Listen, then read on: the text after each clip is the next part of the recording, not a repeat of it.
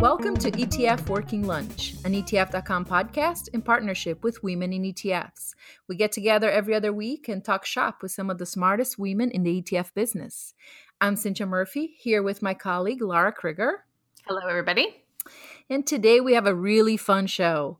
We are talking about direct indexing, non transparent ETFs, and all sorts of interesting trends in the application space with uh, Shana Sissel, Chief Investment Officer at Spotlight Asset Group. Welcome, Shana. Thank you so much for having me. We're excited you're here. So, before we dive into investing, and we have a lot of cool things to talk about today, um, we wanted to briefly talk about your career. Like many people this year, you lost your job during the COVID crisis. And, but it became known that a single tweet about that loss landed you a new job. Um, was that surprising to you? Uh, do you think social media now is the new face of what networking looks like in the business space? I, I do. I lost my job. I, I was laid off from my job uh, in 2018, and I was unemployed for seven months, and it was the hardest seven months of my life. It was a constant struggle, and I really, really never wanted to go through that again. So when I was laid off as a result of uh, the coronavirus epidemic that we're experiencing right now from my position at Orion, I had nightmares that it was going to be the same thing. But when I lost my job in 2018, I swore to myself that I would build my personal brand and my network in such a way where I would be a known enough entity that I would never be unemployed for seven months again. And it appears that the work that I put in and the networking that I've done to, to build my personal brand really did pay off in that respect. Because when I did put out that tweet that uh, seems to have become almost famous, if you will. I got a tremendous response from the FinTwit community. Many, many people reached out to me about job opportunities, but the one that really stuck out and I knew from the get go was going to be the perfect spot for me was this chief investment officer opportunity with Spotlight. And it is absolutely the best thing that has happened to me in my career. Well, it's a, it's for sure an, an inspiring uh, result that we all hope we get to be so lucky. so, personal brand, everybody, personal brand. I feel extremely fortunate. Like I said, after being unemployed for seven months in 2018, I couldn't imagine going through that again. But on the flip side, there was some comfort in knowing that I had lost my job as a result of the pandemic and that there were support systems that had been put in place through our government and authorities in terms of unemployment where it wouldn't have been the same type of experience had it lasted longer in duration. I do feel extremely blessed with how things turned out though. That's true. That's true. Do, do you feel like I mean you're such a um you are a fairly well-known presence in the FinTwit community, which we should um, back up a step. FinTwit, for those who've never heard of the term before, um, is short for financial Twitter. Uh, it's kind of a unofficial uh, gathering of some of the sharpest minds in the financial industry. Uh, we all just kind of get together and and tweet at each other online. I don't know how else to to put it, but it's um it's a really kind of incredible community of collaborative competitors, uh, and um, it's wonderful. So if you're on Twitter, um, just look up the hashtag FinTwit, and you might you might uh, what you find might surprise you. So, um, but I guess my question to you, Shana, is um, do you feel like now? Um, especially now that we are all working at home, we're all constantly online. Um, does a financial advisor, does a financial professional kind of have to be part of this? At least, if, if not FinTwit, um, just some aspect of the financial social media sphere. I don't even know what you want to call it. Um, you know, do do we have to be extremely online uh, nowadays just to meet clients, network, and so on? I do think so. I'm not sure if you do it as much for the client aspect of it, although certainly having an online presence will help build credibility if your clients are doing any sort of detective work to find out who you are and what you do. I do think having a personal brand and having brand recognition can be helpful. I myself, it's it's funny to me. I hated Twitter. I've been a member of Twitter since 2009. And I actually had never liked Twitter as a social media platform until I discovered FinTwit. And it just completely changed my user experience on the platform. And ironic as it may seem, most of the people that I interact with on Twitter, I've met in real life. One of my closest friends in the industry I started interacting with her on Twitter. And then at WealthStack last year, she just walked up and introduced herself to me. And we have been thick as thieves ever since. Uh, and we, we've started our own podcast, and it's just been really tremendous in terms of being able to network and get to know your peers and exchange ideas. And the the entire FinTwit community is just it's embraces each other, supports, and really lifts each other up. And if any person on financial Twitter has any sort of stumbling block career wise, uh, they help out. And one of the things we've tried to do as a community is build the network for even people who aren't active. So, through some of the interactions I've had with other women in the community, whether it be through LinkedIn or Twitter, um, we've done some monthly Zoom Women of FinTwit Zoom calls where we've really had an opportunity to talk about struggles we're having in the industry, how and help each other overcome any obstacles that we're seeing. And that has really, I know the guys have been having FinTwit poker, and it's been truly a way to build your network at a time when everybody is quarantined. And I think it's been a great outlet for a lot of us especially those of us who have children who have this need like our children to socialize and it really has allowed everybody even those who aren't necessarily as active as others to get to know each other and help each other through all this and sometimes that can mean as a financial advisor another financial advisor who may you know geographically be far away might have somebody who's looking for an advisor in your area and they prefer to deal with someone locally. And the opportunities that can come out of leveraging social media in a meaningful way are there. Obviously from a regulatory perspective you have to ha- be cognizant of how you leverage uh, uh, social media. But ultimately i think it's really important in this day and age with everything that's going on in the world and the barriers we have to be able to see each other and interact in person, social media has become a huge part of all of us staying connected through mm-hmm. everything. So, shall we talk investing? Absolutely. When you, we wanted to talk a little bit about direct indexing, which uh, I know a lot of people think as the next possible big disruptor to ETFs themselves.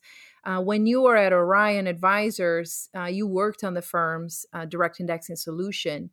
Now at Spotlight, you're managing their model portfolio lineup. Um, both direct index and model portfolios have strengths, have weaknesses. Uh, we would love to hear from you, uh, given your experience with both. Um, what do you see as the strengths and weaknesses of of either uh, wrapper or strategy, if you will? And you know, how does an advisor go about choosing between direct indexing or a model portfolio? Do they have to choose? Can you do both? Walk us a little bit about uh, through what's on on the table here?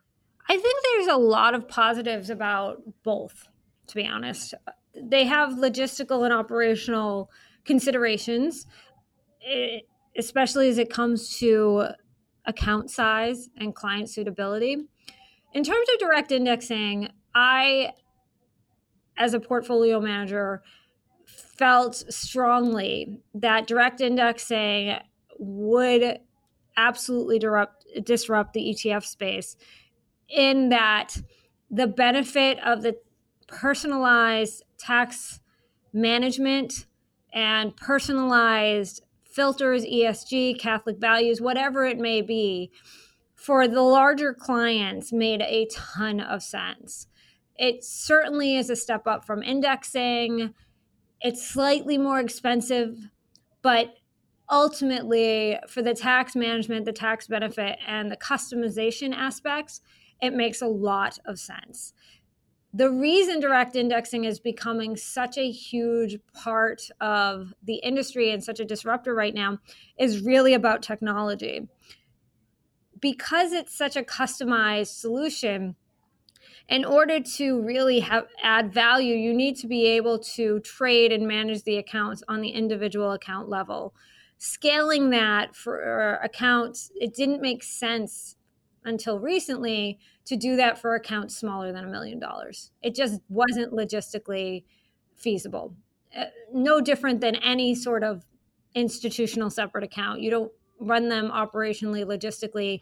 You can't do it for small accounts. It just didn't make sense. But as technology has made it easier, a lot of firms have built out platforms that allow advisors to either build their own or to outsource, which is Orion's platform offers both options, to do direct indexing for their clients.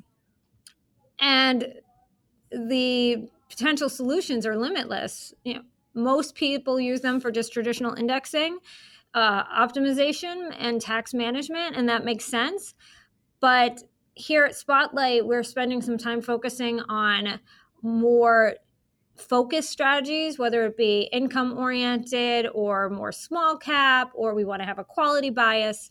All of those things are possible in the direct indexing universe. And the account minimums have shrunk as a result of the technology improving efficiencies. It is never going to be a solution for accounts that are on the smaller side. The smallest minimum in the industry, I believe, remains Orion's product Astro, and their minimum account size is 50,000. That's a far cry from previously, it's tr- traditionally been a million. Uh, it had gotten as low as 250,000 but now the lowest minimum I've seen in the industry is about 50,000 and that's just 50,000 in the S&P 500 so when you think about it from a portfolio diversification standpoint, that's still a sizable piece of um, of assets. So that's really the major downside direct indexing is no matter how good the technology is to be able to do it in a meaningful way to add value to the client, account size will always be somewhat of a hindrance. Yeah, absolutely. And and, and I kind of want to um, touch on that point a little bit more because for um, you brought up two uh, specific use cases for direct indexing um, in terms of a ESG, right? The implementation of ESG investing, and B um, tax management, uh, really fine tuning your tax management, and it's uh, you know for I think younger investors or investors with less of an asset base walking in um, you know the younger guard of investor really cares about ESG uh, to an extent that um, you know they're they're the ones driving a lot of the ESG adoption in the space. And um, tax management for them uh, savings of a couple of percent can be substantial in terms of their personal finances. So it's kind of a shame that direct indexing just isn't going to work for people with such small you know with small uh, asset bases that you have to kind of build up to um, you know to to access this technology this product technology. Um, but i guess that's where model portfolios can come in right? Exactly. Model portfolios can play that role where your advisor is potentially outsourcing or here at spotlight we manage some of our model portfolios in house where we're picking and choosing the underlying investments and, and having a tactical bend. We're managing them actively.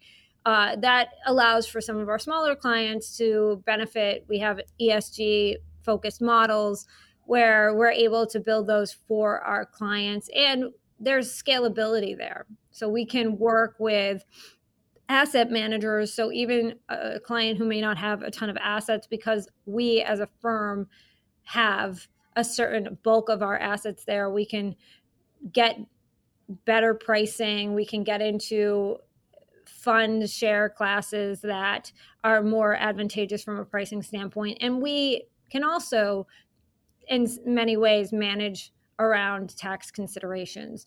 I do think it's important. I, I know I touched on direct indexing, how technology has allowed us to more efficiently manage those portfolios and bring down the minimum account size. I want to make sure that I point out that technology has limitations in that regards. Having managed these portfolios myself, once you get to those lower account minimums, it is very hard to implement the optimization and the tax management in a meaningful way. Now, many people have said the ability to buy f- fractional shares can help mitigate some of those issues. However, fractional shares in and of themselves have their own problems, and many large trading systems don't necessarily work with fractional shares well. So there's certainly a chance that the development and technology around fractional shares could make those minimums even lower. But again, having managed low minimum portfolios in a direct indexing optimized way for tax management, ESG, and the like, it is significantly harder to do that without having trading errors or having uh, rounding problems, cash rounding issues.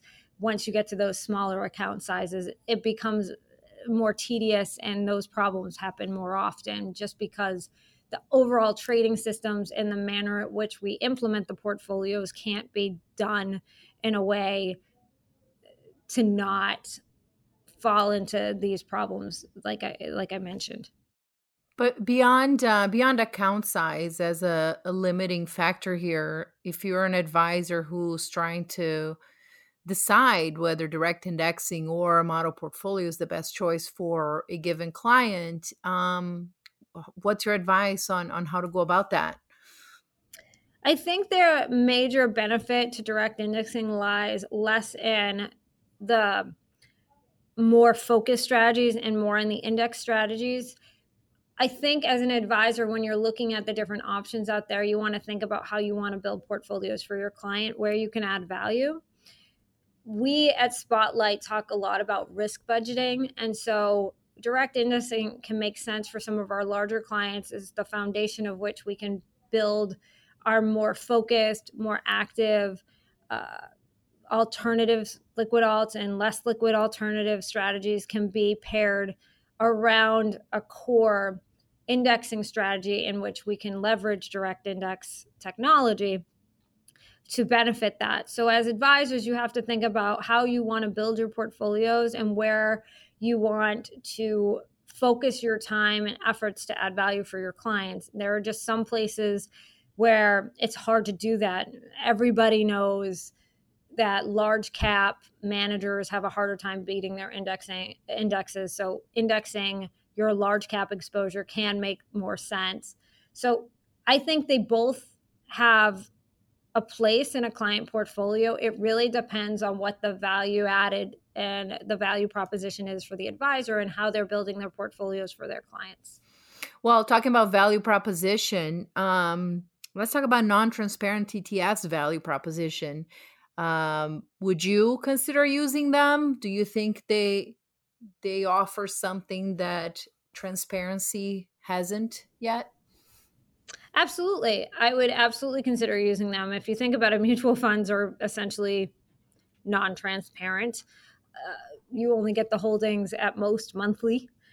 And there's a reason for that. And there are a lot of strategies where transparency is not only not advantageous, but could actually be harmful to the ability of the portfolio manager to manage the strategy.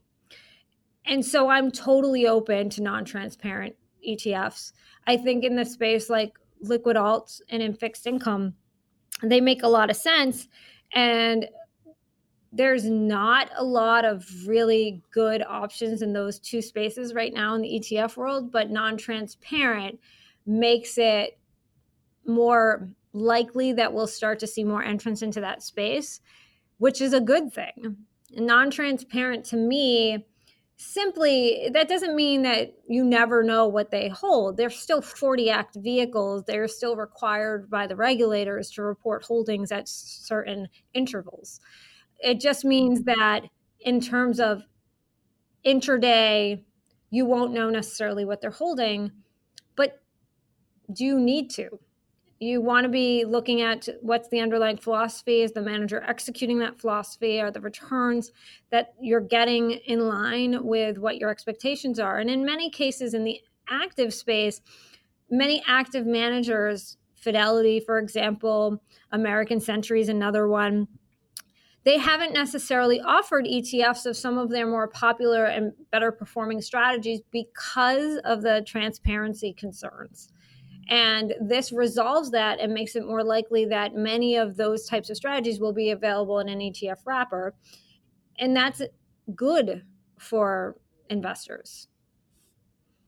Well, what, what I think is interesting is in the um, sorry, Lara, just in the in the liquid alt space. Um, I've heard before just this notion that you know it's a space that's very complex, and sometimes adoption is hindered by complexity um and there's a little bit of a you know you don't need to understand how this fund works just trust us. And the non-transparent wrapper I, I, think reinforces that a little bit. And i you know how is that beneficial to the investor um, not really knowing especially in a space that's already so complex? How do you navigate liquid alts well, I consider myself somebody who has significant expertise in the space. And I will say that whenever you hear somebody say, you don't need to understand this, that's more than likely not because the information is not available, but the person who's trying to communicate the information doesn't understand it. Um, not necessarily that the information is not available or that they're trying to hide something. I think that's true in the hedge fund world as well. Having spent a long time in that space, I, I yet to find a hedge fund manager that's not willing to give you insight into how they're executing their strategy. It is complex at times. Complexity has certainly been a hindrance in the adoption of alternatives since I've been involved in the space, which I started in 2007. Uh, and part of that, I think the underlying providers of alternatives, whether they be liquid or non liquid alternatives, need to do a better job in communicating it and advisors don't necessarily understand how to implement.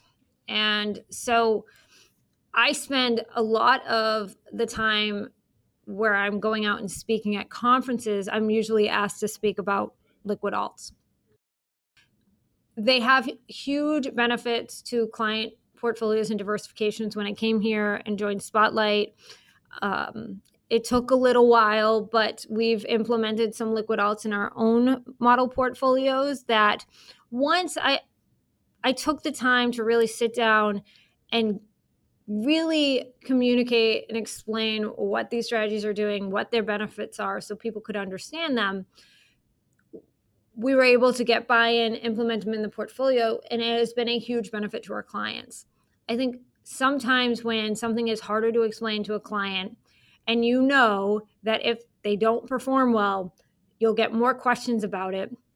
It's sometimes easier just to avoid. And that's not always the, sometimes the easy thing to do is not the best thing to do.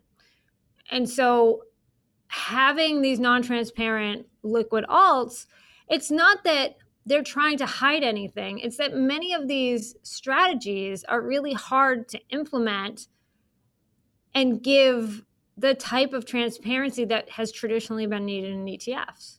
It's just hard. Um, there is real reason for concern about front running as it pertains to these things.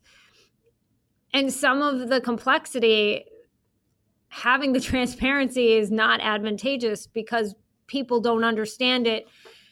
And it's harder to explain every given trade. But ultimately, having non transparent ETFs opens the door to having more options in the space, which again, having more opportunity, more options allows for better opportunity to provide diversification benefits for the client. Mm-hmm.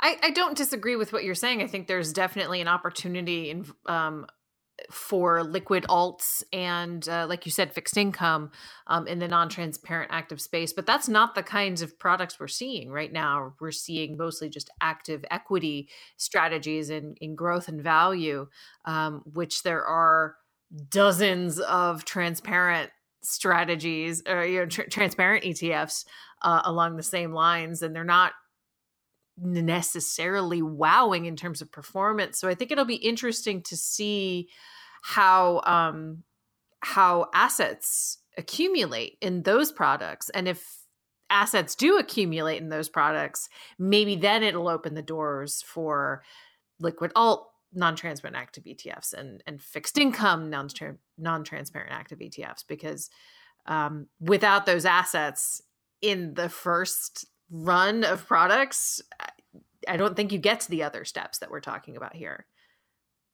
I would agree. Um, well, I think we're going to unfortunately have to leave it there uh, for now. Thank you so much, uh, Shauna, for joining us today and uh, having such a great conversation. No problem. It was my my pleasure. Uh, so for more on on direct indexing, non-transparent ETFs, or any of the topics that we spoke about today, or any ETF topic, or to catch up on past episodes, please visit us at ETF.com. And for more information about how to get involved in the Women in ETFs organization, please visit womeninetfs.com.